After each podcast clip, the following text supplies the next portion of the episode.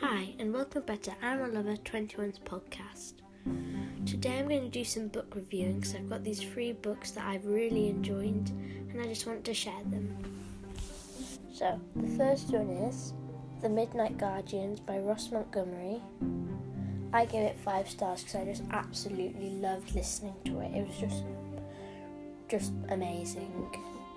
It's set in World War II and it's quite magical because it's about this boy and he's fled um, his home in London and has gone to Buxton and he meets his guardians and I would say it's 8 plus because there's some scary slash sad bits because it does get a bit scary at some points.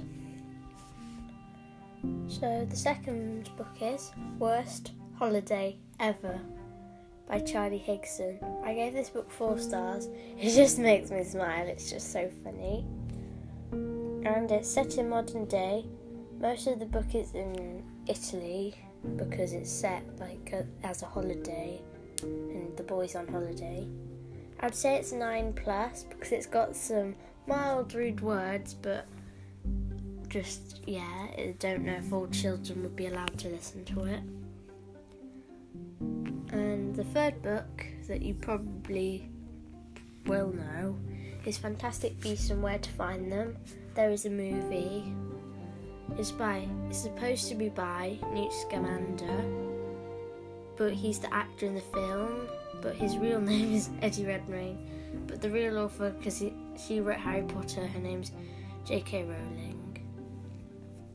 I gave it four stars because it's a book about magical creatures. I love books about magical creatures, but like I say, um, I like books that are a bit longer.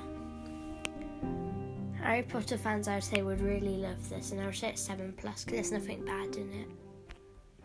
So I hope you enjoyed this, and if you want to get these books, you can find them wherever you get your Audible audiobooks from, or if you want to get them as a book, you can buy them like on Amazon or wherever, or you can go to the library and see if they have them.